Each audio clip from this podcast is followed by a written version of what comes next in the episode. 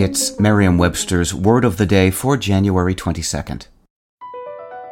BP added more than $70 billion to the U.S. economy in 2022 by making investments from coast to coast. Investments like building charging hubs for fleets of electric buses in California and starting up new infrastructure in the Gulf of Mexico. It's and, not or. See what doing both means for energy nationwide at bp.com slash investing in America. Today's word is short shrift, spelled as two words. Short shrift is a noun. It's most often used to mean little or no attention or consideration. It is also sometimes synonymous with quick work, as in, she made short shrift of that jigsaw puzzle.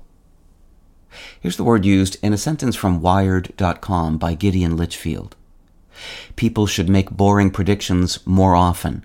Like boring opinions, they are more common and more likely to be accurate, but they get short shrift because they don't fit the easy narratives of success or failure. We've got a confession to make, but we'll keep it brief.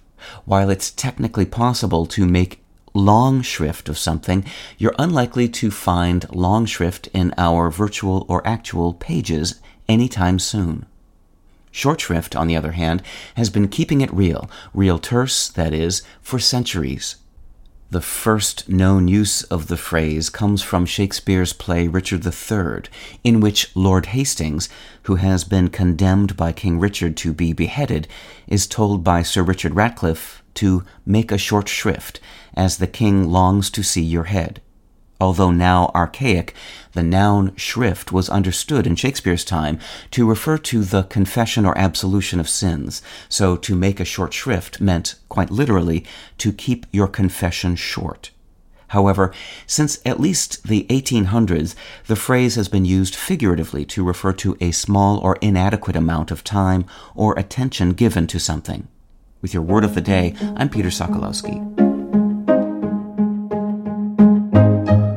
Visit Merriam-Webster.com today for definitions, wordplay, and trending word lookups.